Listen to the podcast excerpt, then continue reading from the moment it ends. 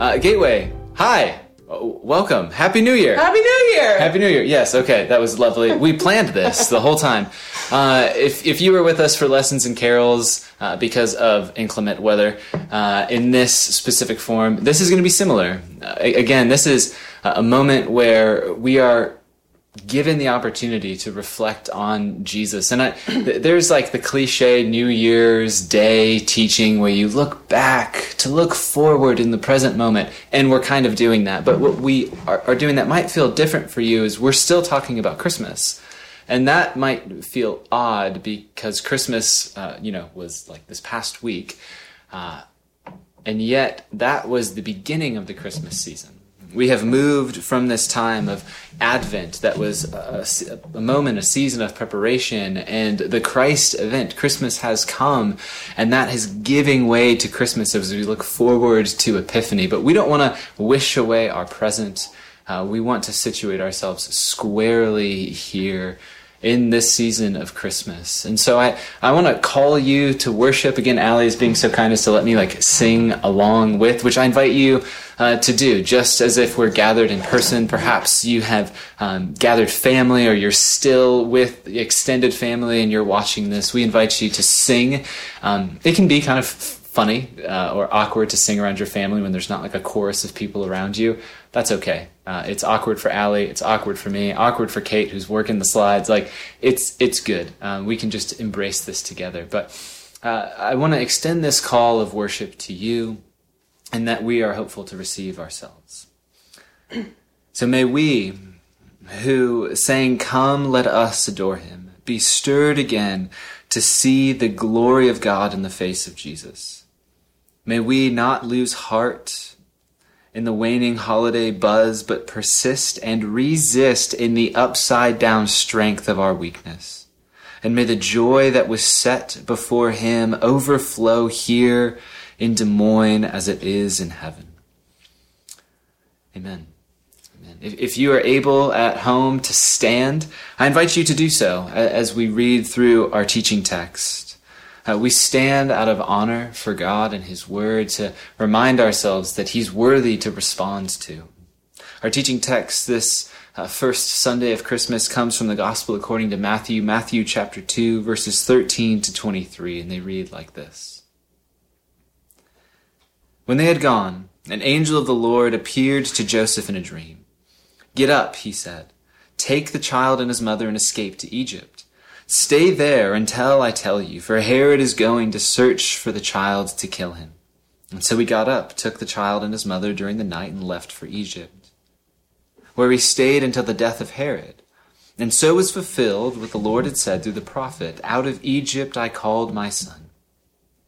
When Herod realized that he had been outwitted by the Magi, he was furious, and he gave orders to kill all the boys in Bethlehem and its vicinity who were two years old and under in accordance with the time he had learned from the Magi. Then what was said to the prophet Jeremiah was fulfilled. A voice is heard in Ramah, weeping in great mourning, Rachel weeping for her children and refusing to be comforted because they are no more. After Herod died, an angel of the Lord appeared in a dream to Joseph in Egypt. And he said, Get up, take the child and his mother, and go to the land of Israel for those who were trying to take the child's life are dead. So he got up, took the child and his mother, and went to the land of Israel. But when he heard that Archelaus was reigning in Judea in the place of his father Herod, he was afraid to go there. And having been warned in a dream, he withdrew to the district of Galilee. And he went and lived in a town called Nazareth. So was fulfilled what was said through the prophets that he would be called a Nazarene. This is the word of the Lord. Thanks, Thanks be to God. God.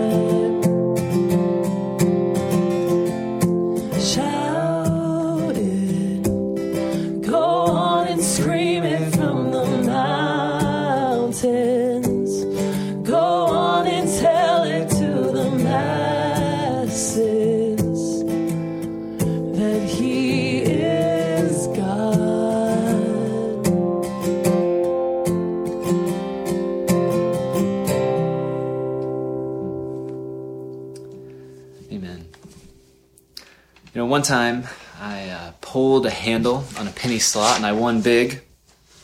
You know, it's a penny slot, so it's about 200 bucks. But, but see, my late grandmother, she had a thing for the casino, and if she liked you, that would be the destination for your time with her. And, and she would bankroll all of your plays, and you could keep the earnings, which were actually sometimes just lost, so you would keep nothing. But uh, I, I went with her only a few times to the casino but the residual memories are still quite strong. There's the cascade of sights and sounds and smells. There's the, the constant dinging, uh, the, the flashing lights, kind of the stale smell of booze lingering in the air and on people's breath. And then, of course, like the wrinkly faces of Southwest retirees.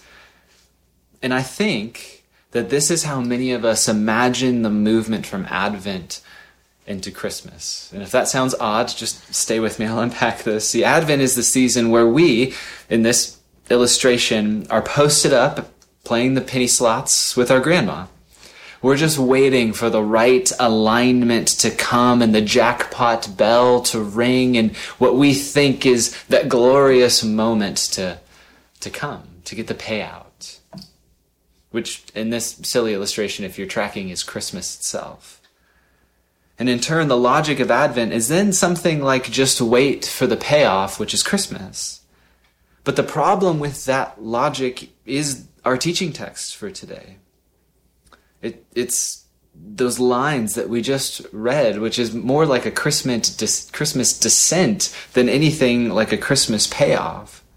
See, if you recall, from the weeks prior in Advent and even in Lessons and Carols as we tracked through the story of Jesus' entrance into the world, it has been a wild ride, a wild turn of events. I mean, there's been angelic visitations and sudden departures and awkward birthing locations and gifts from foreign magicians that we know as, magi- as, as the Magi. And you might think that when Jesus finally comes into the world, that this new family, could just return to some semblance of normalcy, even though there's, you know, been the, the rumor mill a turning back home over the legitimacy of Mary's pregnancy and all of that. But you would think there could be some return to normalcy translated into this little illustration, like they could take their winnings and just go home. But what Matthew reveals is that Christmas is not the jackpot moment that we all think it ought to be. In fact, the Christmas story, the first Sunday of Christmas, invites us into something a little bit different. It invites us to, to continue in waiting. See, there is this, this moment that's ahead of us, but it's preceded by these moments. Herod has uh, threatened, really, it feels threatened by the prospect of a legitimate king. And then he sends these Roman soldiers to snuff out any threat in Bethlehem. And then God breaks into the scene to reveal another way forward to escape. It's this mini apocalypse that Joseph has in these dreams. And just imagine with me that if you're Mary in this, you have a newborn babe in tow, and you're setting out on a roughly 300 mile trek down into Egypt, uh, most likely into this diaspora community of Alexandria. You're, you're no longer with family or friends. You don't have that robust or that thick web of relationships where you can raise up this child. And then in that context, that, that place of loneliness and longing, you hear a report that those Roman soldiers who were seeking your child have slaughtered every boy under two in Bethlehem. And you know that they were looking for your kid.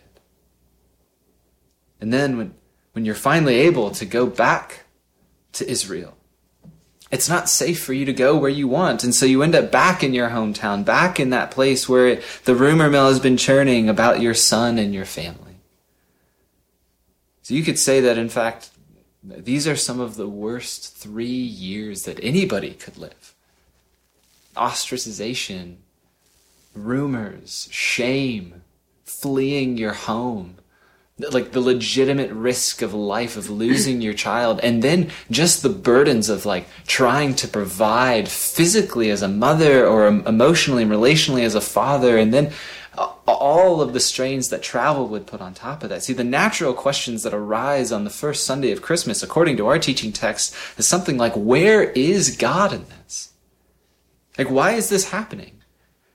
And, and, what is happening? Like, this isn't the Christmas payoff that we want. These stories really challenge what Dr. Tim Mackie calls the myth of religious fulfillment. And the myth, of, the myth of religious fulfillment is this way of thinking about our relationship with God as a sort of jackpot. That if we come to God and we come with sincerity or faith, you might call it, it's like God meets us and he settles all of the stuff. Like our relationship with God is a panacea or a way to deal with all of our pain. And we think about Christmas like this. We, we imagine that this new thing has come and we carry kind of this Christmas spirit into a new year where we start all over.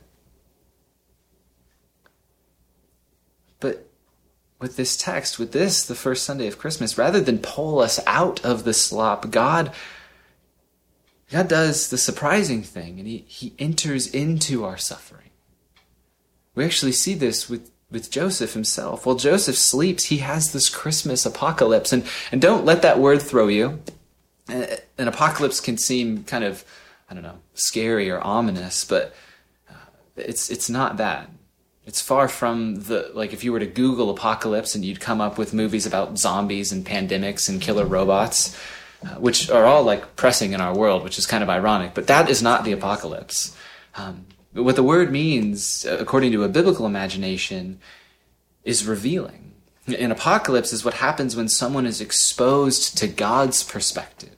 An apocalypse is a confrontation with the divine. It's so intense that it transforms how you see the world and live in the world. It is not the end of a thing as we imagine in our culture, but it is the beginning of a new thing right in the middle of the old. Matthew punctuates this apocalypse, this revealing with the prophetic word uh, pulled from Hosea 11. This line, out of Egypt I called my son. But when we hear Hosea's prophecy, this line that uh, Matthew punctuates this scene with, uh, we, we see that it's God speaking through the prophet Hosea and offering this prophetic reflection on Exodus. It's about God meeting us in our suffering. This is the line where we encounter this. This is Hosea 11:1. When Israel was a child, I loved him. And out of Egypt I called my son. There's our line.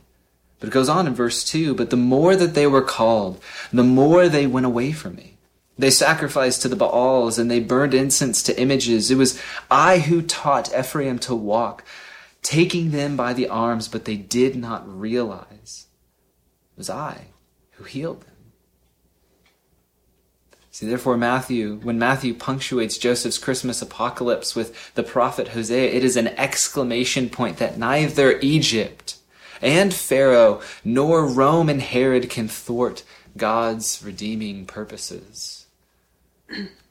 Now, there is there's something else that God is offering us, something that this song invites us into ourselves. So join us, if you will.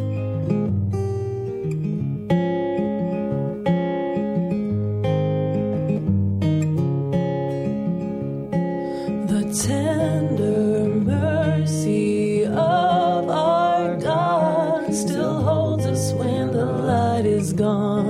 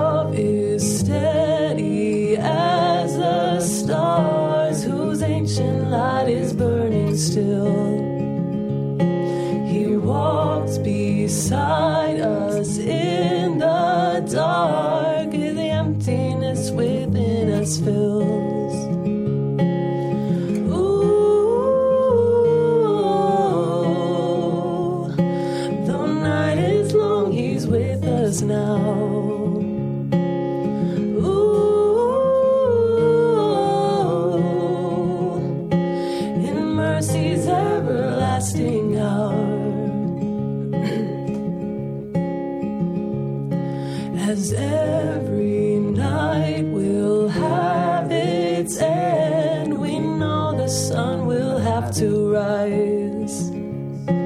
Our loving Lord will take our hands and wipe the tears from every eye.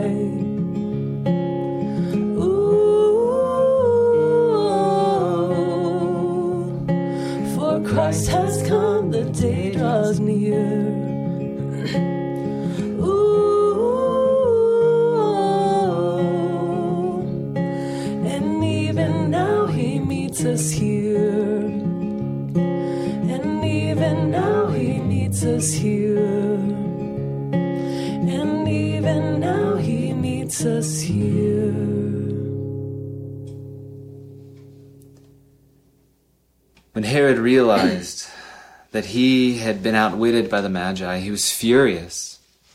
And he gave orders to kill all the boys in Bethlehem and its vicinity who were two years old and under, in accordance with the time that he had learned from the Magi. Then what was said through the prophet Jeremiah was fulfilled. A voice is heard in Ramah, weeping in great mourning, Rachel weeping for her children and refusing to be comforted because they are no more. Reading this text left me feeling unsettled because I, I have a boy who's two years old. Just based on the size and the scope of Bethlehem, archaeologists estimate that anywhere from 25 to 50 boys were killed by Herod's decree that night. And it doesn't matter the time, it doesn't matter the place. That is a horrific evil. What is this Christmas story? But it's there, amid the sorrow, that Matthew adds another prophetic punctuation. And he does so with Jeremiah, citing from Jeremiah 31. And if you don't know much about Jeremiah, much of the book of Jeremiah is about a prophet. He, he's sometimes called the weeping prophet, a prophet of God, warning the people whom God loves to turn away from their sin and toward God, to reimagine God's love for them to literally change their mind about how they think God is operating in the world. But tragically, they don't listen. They have their own prophets they listen to, the own, their own people they think represent God to them. They refuse to listen. And so Jeremiah is almost like forced in some sense, this deep sadness to bear witness to the besiegement of the city, of the people, to their destruction, and and eventually the captivity outside Jerusalem by the powers of Babylon. That Those who withstood the siege, who withstood the destruction, they bring out to this place Ramah. And in chains, they're led away into captivity. That's what this poem is that Matthew cites. In Jeremiah 31:15 we read this. This is what Yahweh says. A voice is heard in Ramah, mourning and great weeping, Rachel weeping for her children and refusing to be comforted because they are no more. And this is what the Lord says as the poem goes on restrain your voice from weeping. And this is not because God doesn't want us to like withstand, be strong or something. No, there is Uh, the reality of God is that He meets us in this place. It's the point of this. So listen to this. Restrain your voice from weeping and your eyes from tears, for your work will be rewarded, declares the Lord. They, that is your descendants, will return from the land of the enemy. So there is hope for your descendants, declares the Lord. Your children will return to their own land. See, before the return, there is weeping. The, the reason that the weeping is to stop is because that hope is breaking in in the midst of it. But when, when Matthew is thinking about this moment, the deep despair, he calls to mind Jeremiah because Jeremiah is also calling to mind the deep despair that's nested in the stories of Israel. Rachel, for example, she holds this iconic place in the Hebrew imagination as like this matriarch of Israel. In Genesis 35, we meet Rachel as she's dying. So I guess we would bid her farewell, but she's dying giving birth to her son, a son that she wants to call Ben Ani, which is the son of my anguish. But her husband can't stand that to call this boy Ben Ani. Instead, we know him as Benjamin, Benjamin, the son of my right hand. So just as Jeremiah depicts Rachel crying out from her tomb over Israel's loss in going into captivity, so too does Matthew. But again, and hear this resonant note, it is amid the destruction that exists another word. It's a word of hope. So we ask, where is God this first Sunday of Christmas? As, as we're resolving our minds in a new year or trying to start things even though we've left many things unfinished. We ask, Where is God? Well, I'll tell you, God is groaning over the brokenness of the world, in the words of St. Paul. And it may seem like God is more absent than he is present when we consider the condition of our world. But there is a new story of hope. The, the Christmas story, it is one that brings us to the life of Jesus. It is a life that joins us in our suffering. It is an honest story. So may these words that we sing here be a place for you to pray, a place for you to reflect, and a place, a place for you to maybe see that, that God's a bit more honest with the world than we ourselves are. So join us as we sing.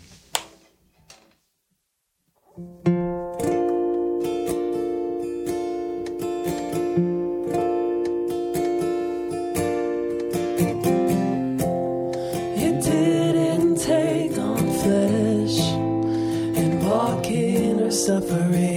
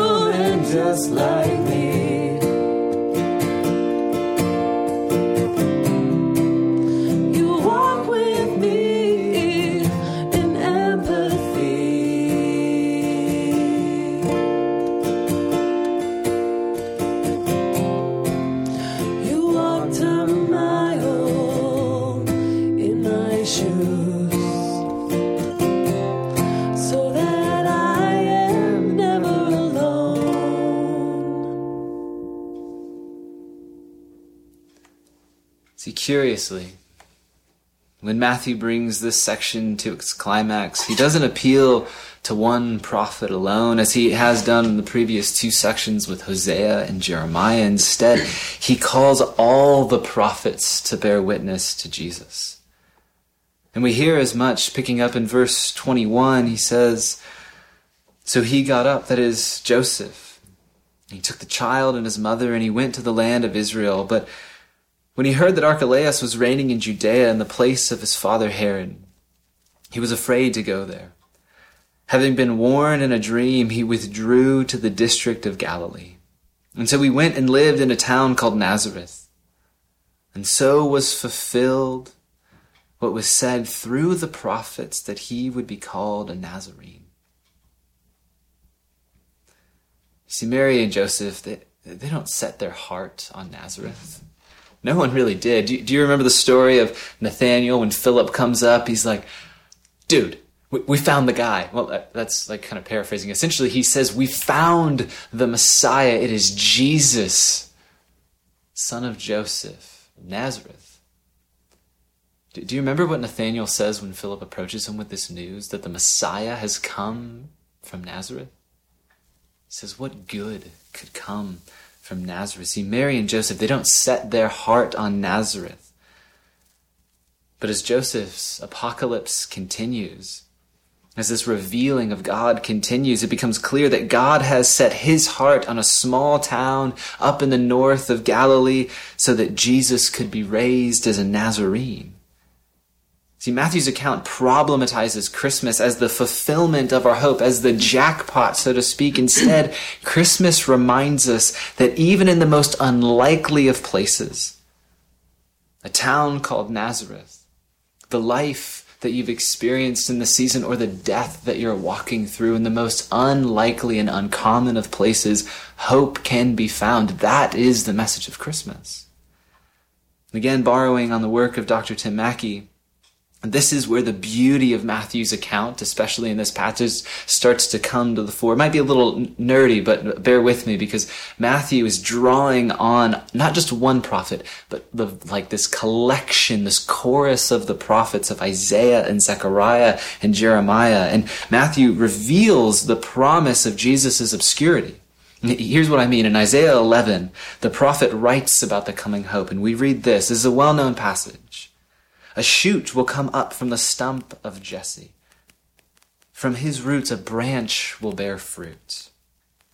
And this is where it, it gets good, folks. See, in Hebrew, the word for branch is netzar. Say that with me, if you will. Netzar. Yeah.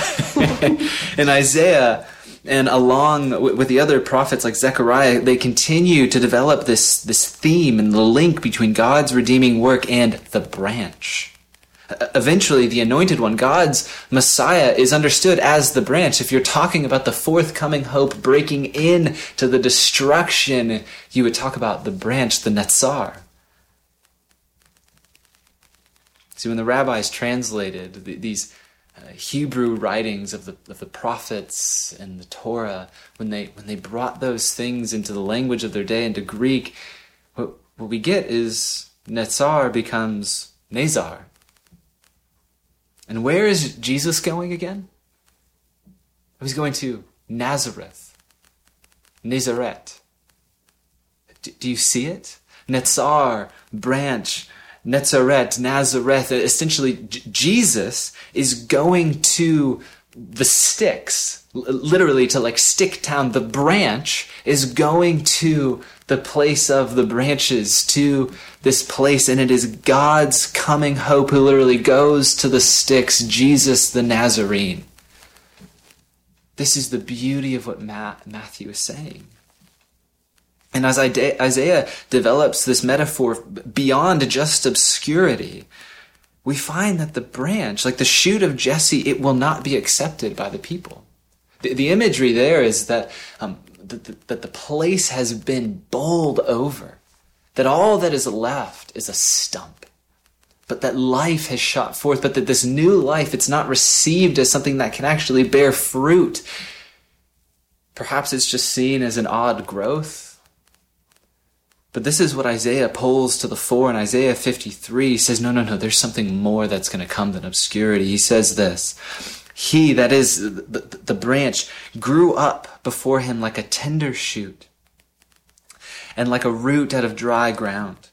He had no beauty or majesty to attract us to him, nothing in his appearance that we should desire him. He was despised and rejected by mankind, a man of suffering and familiar with pain like one from whom people hide their faces. He was despised, and we held him in low esteem. But listen to this. Surely he took up our pain. He bore our suffering. Yet we considered him punished by God, stricken by him and afflicted. But he was pierced for our transgressions. He was crushed for our iniquities. The punishment that brought us peace was on him, and by his wounds we are healed. Where is God this Christmas? This first Sunday of Christmas? Where is God amid the escalating conflict abroad and the escalating conflict of our homes? I mean, if your family of origin is anything like mine, it gets heated during the holidays. And we ask, like, literally, where is God? And we might be able to laugh it off, but in the moment, it is a deep pain, this fissure that is broken into our world. And we wonder, where is the peace? Where is the hope? Where is God? Well, God has come into the obscurity. He's come in the obscure places to redeem creation by his suffering love. This is our Jesus, who despised the shame for the joy that was set before him. See, what Jesus reveals is that God's proximity is to be found among the disappointed, the grieving, the failures. It is there where we meet God. See, Christmas may be where we mark the beginning of Jesus' life, but what we find nested in Matthew is the hope. It's the hope that his, his wounds are ultimately going to be our healing. And so as we come to a close, as we come to sing this song, I would just invite you to just to ask the, the Spirit of the living God to draw near to the pain that you carry. And maybe even now you're like, I, I, I am living. I've had the best season. God has been so near to me. Well, thank God for, for that. And allow these words to just give voice to those, those deep needs that you and I are feeling.